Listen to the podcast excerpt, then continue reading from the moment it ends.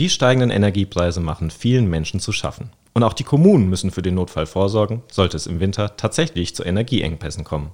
Wie sich Rheinhessen auf die Energiekrise vorbereitet, darum geht es heute in der Bubblebox.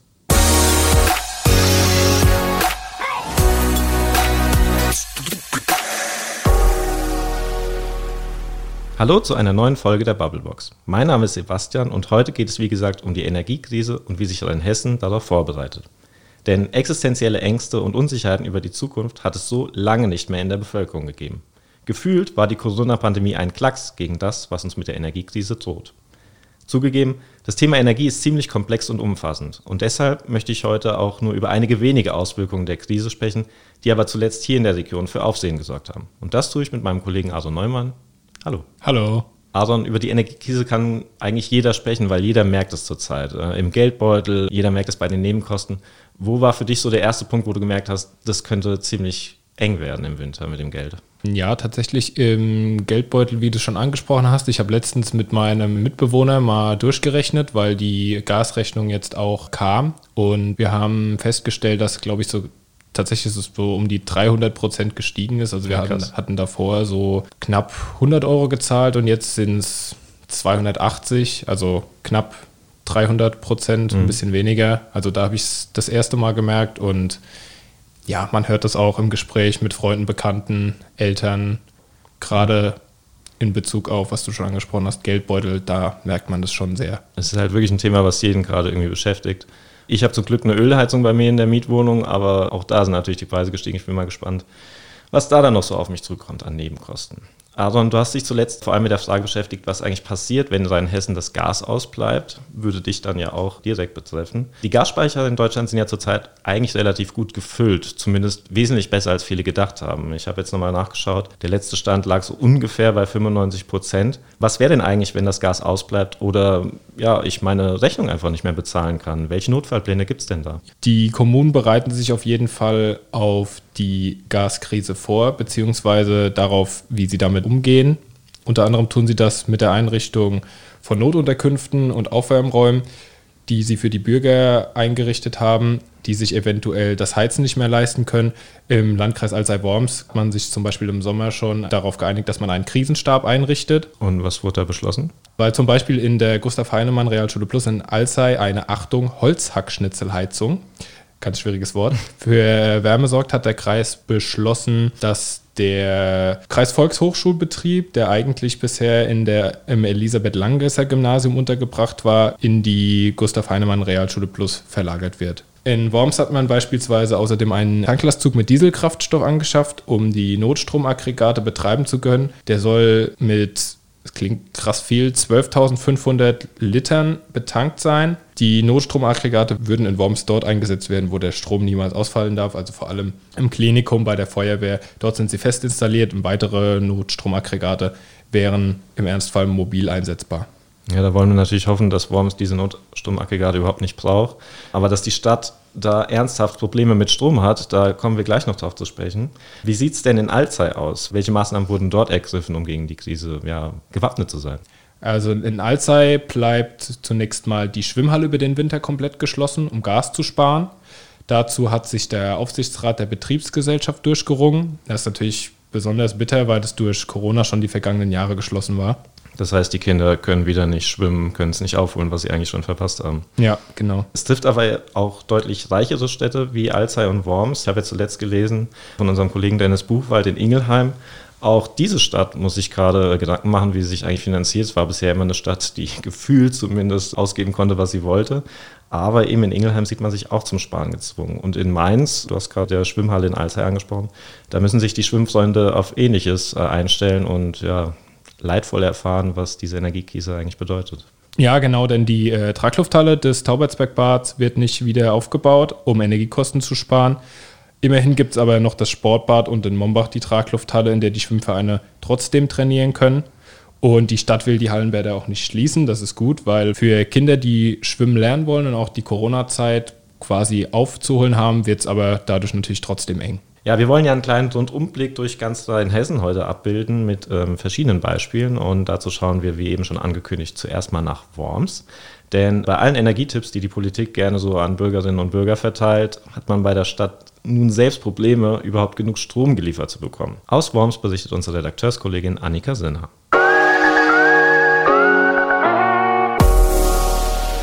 Ja, in Worms ist ja die Sorge, dass man überhaupt keinen Strom mehr bekommt, weil nämlich der Vertrag mit dem EWR zum Jahresende ausläuft und man dann neu verhandeln müsste. Das würde normalerweise zehn Tage dauern. Jetzt muss das allerdings innerhalb von drei Stunden geschehen, weil die Strompreise extremen Schwankungen unterworfen sind.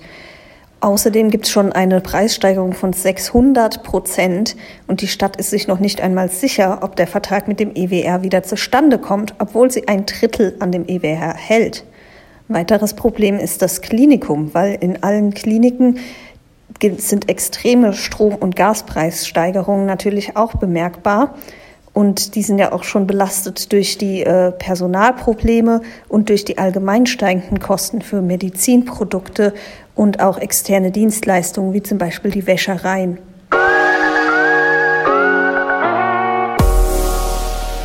Ja, das klingt schon ziemlich verrückt, dass die Stadt Worms als Beteiligte der EWR demnächst ohne Strom dastehen könnte. Ja, da zeigen sich halt die Mechanismen des Marktes. Angebot und Nachfrage gilt eben auch für einen Abnehmer der öffentlichen Hand. Also Unternehmen wie EWR kaufen Strom zu an der Strombörse in Leipzig der Preis ist dort in der momentanen Krise aber extremen Schwankungen unterlegen. Die eigentliche Stillhaltefrist von zehn Tagen, die die Stadt bei Aufträgen ausschreibt, ist laut EWR also nicht zu halten. Deswegen muss sich die Stadt, wenn, sehr schnell entscheiden, ob sie das Angebot annimmt.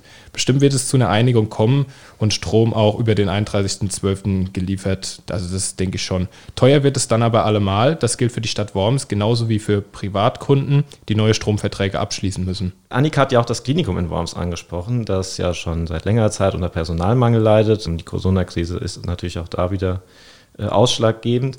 Nun kommen also auch noch die hohen Energiepreise dazu, mit denen das Klinikum zu kämpfen hat. Und da steht Worms ja auch stellvertretend für viele Kliniken im Land. Eigentlich war ja mal versprochen worden von der Politik, dass zwar in der Not öffentliche Gebäude kalt bleiben könnten, soziale Einrichtungen wie Krankenhäuser oder Pflegeheime hingegen zumindest zunächst nicht, aber jetzt müssen die das eben auch fürchten. Ja, an dem Beispiel sieht man, wie vielschichtig diese Krise ist. Jeder ist von der Krise betroffen. Das gilt für Privatpersonen gleichermaßen wie für die Wirtschaft und eben auch für Einrichtungen der kritischen Infrastruktur. Gerade das sorgt ja für diese Unsicherheiten in der Bevölkerung und allgemein für ein ungutes Gefühl in der Gesellschaft, was wir ja auch so ein bisschen am eigenen Leib spüren. Mhm. Deshalb ist meiner Meinung nach die Politik jetzt aber endlich gefragt, das äh, versprochene der Entlastungspaket umzusetzen, weil ansonsten habe ich das Gefühl, wird es wirklich eng bis zum Winter und wir merken irgendwie Woche für Woche, welche Auswirkungen das eigentlich hat, an die man vielleicht vor drei, vier Monaten noch gar nicht gedacht hat. Ja, ich glaube, dass diese Zögerlichkeit in der Politik auch mit ein Grund dafür ist, warum es zurzeit in der Gesellschaft so rumort. Das merken wir ja auch selbst. Und wir merken das an vielen Kommentaren, die auf unseren Kanälen geschrieben werden, dass natürlich maßlose Kritik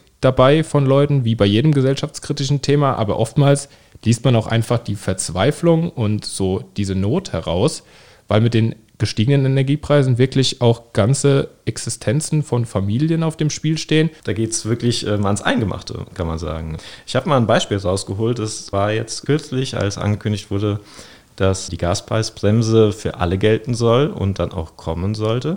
Da merkt man auch immer so ein bisschen dadurch, dass jeder betroffen ist, fängt man automatisch an, so eine Neiddebatte äh, zu starten. Also warum bekommt derjenige jetzt auch das Geld? Warum nicht nur die, die wirklich betroffen sind? Also betroffen ist jeder, aber eben unterschiedlich. Und zurzeit sind die Leute eher unzufrieden, dass wirklich ja, für alle dann äh, gleichmäßig bezahlt wird. Das war beim äh, Tankrabatt so, das war beim 9-Euro-Ticket so.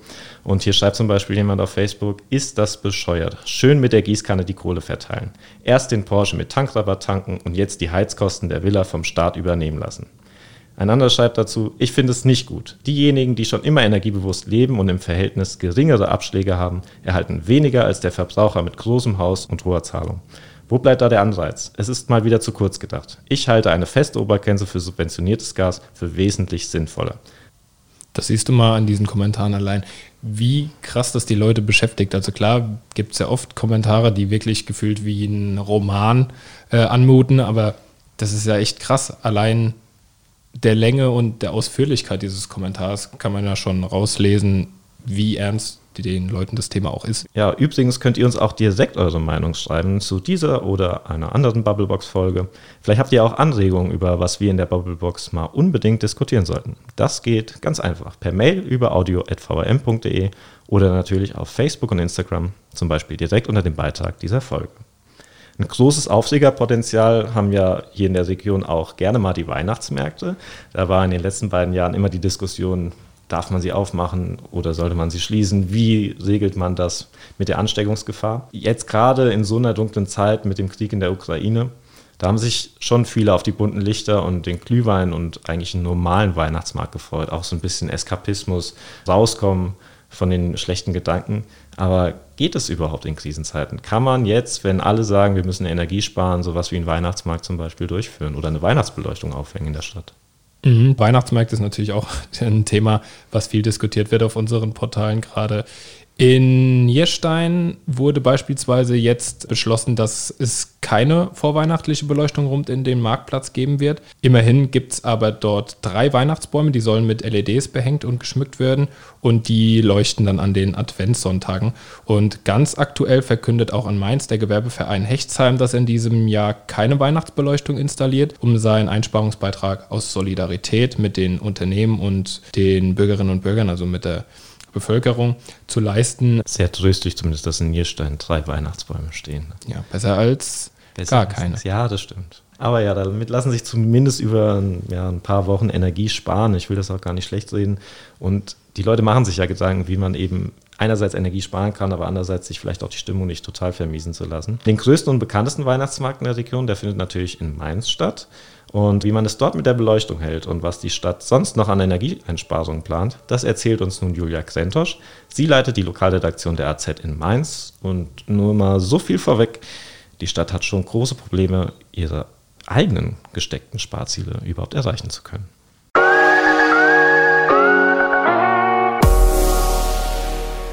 Die Temperatur in den Verwaltungsgebäuden, Schulen und Schwimmbädern wird ein paar Grad runtergedreht.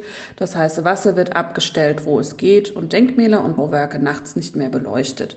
So, dachte sich die Stadt Mainz, spart sie ganz leicht die 15 Prozent Gas ein, die das Land Rheinland-Pfalz einfordert. Problem? Der Bund hat die Schulen aus dem Plan genommen und damit war leider auch der Mainzer Plan dahin. 4 Prozent statt der geforderten 15 Prozent spart man mit den Maßnahmen jetzt nur noch ein. Und darum dreht die Stadt jetzt doch an fast jedem Regler. Künftig gilt jetzt ein Flutlichtverbot ab 21 Uhr und auch den letzten Gaslaternen in der Innenstadt geht womöglich bald endgültig das Licht aus. Die sind nämlich viel zu teuer. Jetzt könnte man ja auf die Idee kommen, in diesem Jahr einfach auf die Weihnachtsbeleuchtung zu verzichten. Der Vorschlag kommt von der Deutschen Umwelthilfe. Weihnachtsbeleuchtung aber, das ist für die Mainzer viel mehr als nur Licht. Für die Mainzer Wirtschaftsdezernentin Manuela Matz zum Beispiel bringen die Lichterketten fast symbolisch Licht in eine dunkle Zeit. Sie geben Hoffnung. Deswegen hatte man ja auch die Lichterketten aufgehängt, als in der Pandemie der Weihnachtsmarkt ausfiel. Das sieht auch der Mainzer Oberbürgermeister Michael Ebling so. Und darum bleiben im Advent die Mainzer Lichter an, kommen aber, das ist der Kompromiss, früher wieder runter als sonst und sie werden erst nachmittags eingeschaltet.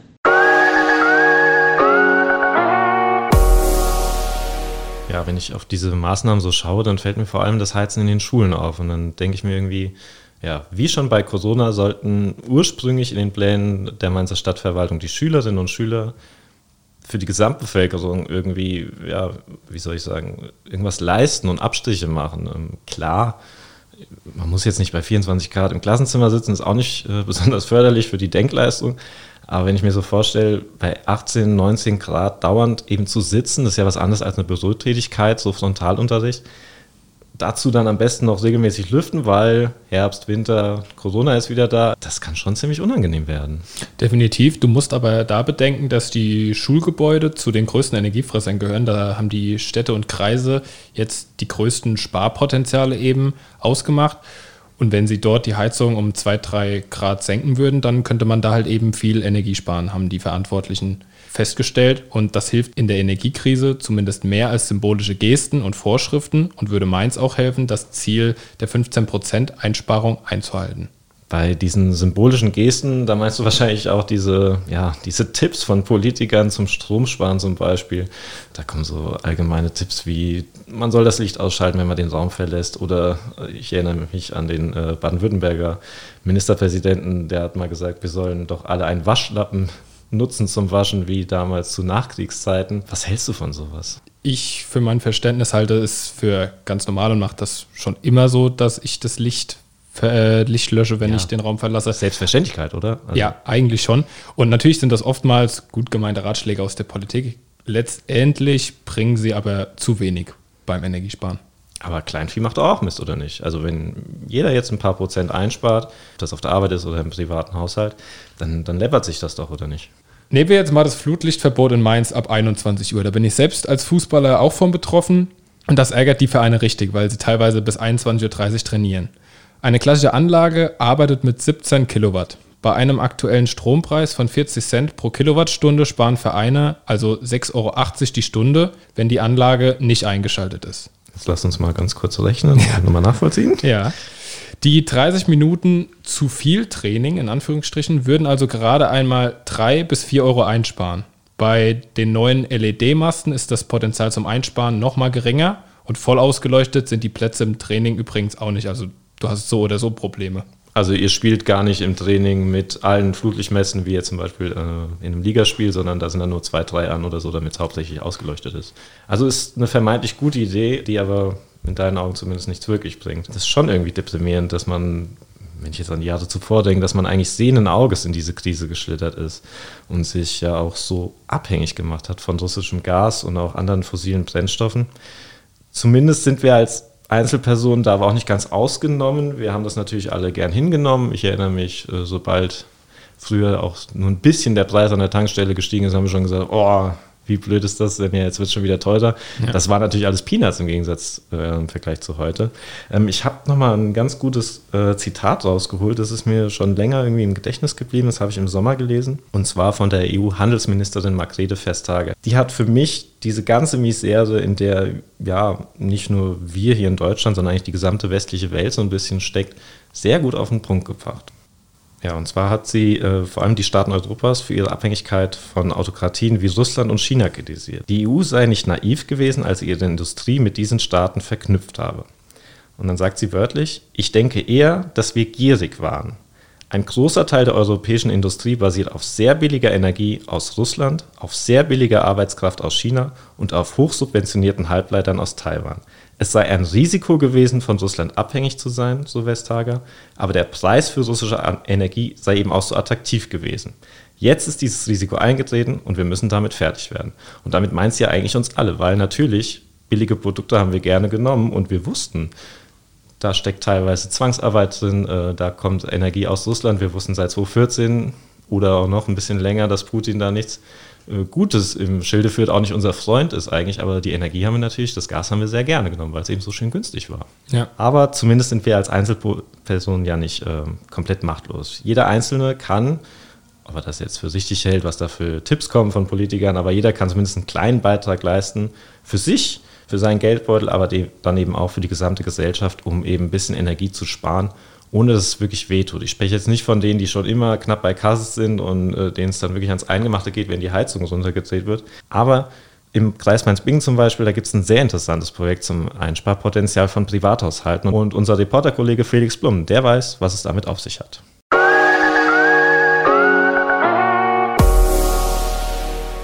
Im Kreis Mainz-Bingen gibt es unter anderem das Projekt 1000 klimaneutrale Gebäude. Das ist ganz interessant. Das wurde von einem Schweizer Energieexperten mitgegründet, der jetzt in Ingelheim lebt. Und in diesem Projekt werden Tipps gegeben, wie man bei kleinen Bestandsbauten Energie einsparen kann. Die Teilnehmer geben dann die Kennzahlen von ihrem Gebäude in ein Webtool ein und können dort sehen, wie viel sie verbrauchen, auch im Vergleich zu anderen. Und die Projektleiter sagen eben, dass allein durch diesen Vergleich und weil jeder den eigenen Verbrauch sichtbar gemacht bekommt, die Teilnehmer schon dazu angespornt werden, enorm an Energie einzusparen, einfach weil auch jeder so einen gewissen Ehrgeiz entwickelt. Und dann gibt es regelmäßige Community-Treffen, in denen die Teilnehmer Erfahrungen austauschen und sich nochmal gegenseitig Tipps geben. Also das ist so ein Projekt, was jetzt relativ neu ist im Kreis Mainz-Bingen und was bis jetzt relativ gut angelaufen ist. Also wir haben ja am Anfang schon darüber gesprochen, wo du es im Geldbeutel spürst. Ähm, hast du schon so ein, zwei Tipps vielleicht, wo man direkt viel sparen kann?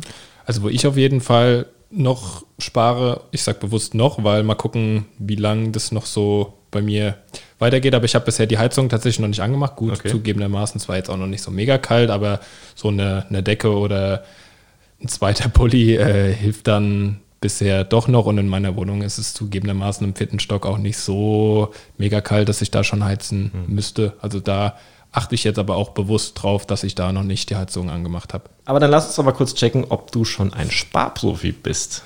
Wir haben eine Kategorie, die nennt sich das schnelle Frage-Antwort-Spiel. Und das starten wir jetzt. Mit dem Auto fahren oder öfter mal zu Fuß gehen? Öfter mal zu Fuß gehen. Hast du schon vorher gemacht oder?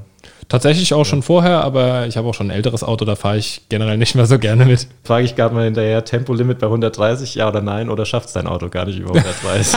Tatsächlich selten, ja. Also ja. Berg runter beim Säulen. Für mich wäre Tempolimit kein Problem. Okay. Ich muss die Frage auch stellen, weil wir eben schon drüber geredet haben. Duschen, Baden oder die gute alte Waschlappenmethode aus der Nachkriegszeit? Ja, man äh, lacht drüber, aber ich finde die Waschlappenmethode gar nicht so verkehrt, okay. weil man sollte ja eh auch mit Blick auf die Haut, also jetzt gar nicht mal so aufs äh, Energiesparen, eh nicht jeden Tag duschen. Viele machen es trotzdem. Ja, aber ich, manchmal reicht die Waschlappenmethode auch. Am liebsten dusche ich natürlich, da bist du einfach frisch, es geht ja. schnell. Gerne darf es hin und wieder auch mal ein Bad sein, nicht zu oft, weil da bin ich dann schon darauf bedacht, dass ich dann ein bisschen Wasser einspare. Ja. Aber am liebsten duschen aus praktischen Gründen und weil es halt einfach schnell geht, die Waschlappenmethode, aber. so viel kann ich auch verraten. Es ist ein Podcast, Sie können es leider nicht riechen, aber ähm, es riecht angenehm hier. Ja, dann, wenn du duscht, kalt oder warm? Da bin ich eher der Warmduscher. Ja, muss ich auch ehrlich zugeben. Also ich habe mir jetzt schon angewöhnt, deutlich kühler zu duschen, aber so eiskalt. Ja, es geht auch mal. Morgens ist ganz gut, ne? Genau, ja. genau, wenn man wirklich mal gar nicht aus dem Bett kommt, aber am liebsten dann doch warm. Hast du deine Heizung eigentlich schon entlüftet? Das ist ja der Tipp. Hab ich gemacht, als ich Anfang des Jahres aber in eine neue Wohnung gezogen bin. Mhm. Das müsste ich jetzt wahrscheinlich tatsächlich nochmal machen. Nach welchen Kriterien kaufst du ein? Ziellos, was dir so gefällt oder schon nach Angeboten? Ähm, lieber nach Angeboten. Ich muss aber dazu sagen, dass ich manchmal den Fehler mache und wenn ich hungrig bin, einkaufen mhm. gehe und dann kann ich nicht von mir weisen, dass ich da doch manchmal ziellos was in den Einkaufskorb ja, lege. Aber am liebsten nach Angeboten doch. Und äh, Klamotten einmal oder auch schon mal zweimal tragen. Jetzt nicht von der Unterhose gesprochen. Auf jeden Fall mehrmals. Also gerade eine Hose kann man auch schon mal drei Tage, wenn sie nicht dreckig ist. Und Jeans sollte man ja auch nicht so oft waschen. Ganz genau. Habe ich von Mama gelernt. Ja, ja, das stimmt.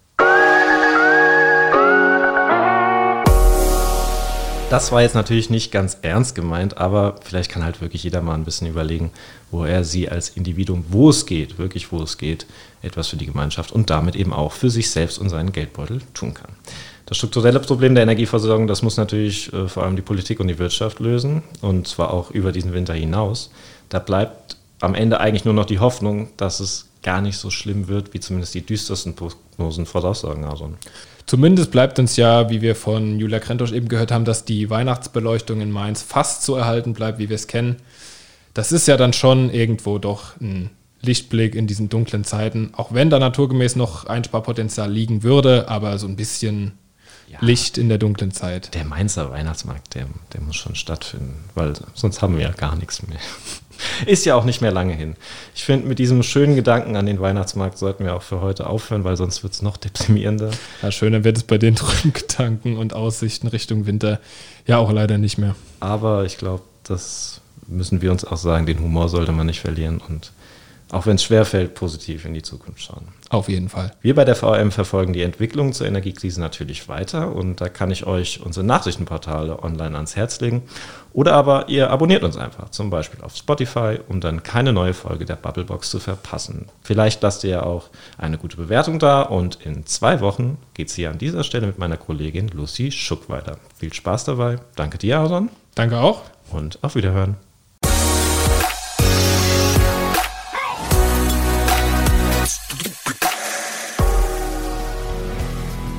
Die Bubblebox ist eine Produktion der VRM von Allgemeiner Zeitung, Wiesbadener Kurier, Echo Online und Mittelhessen.de. Redaktion und Produktion die VolontärInnen der VRM. Ihr erreicht uns per Mail an audio.vrm.de.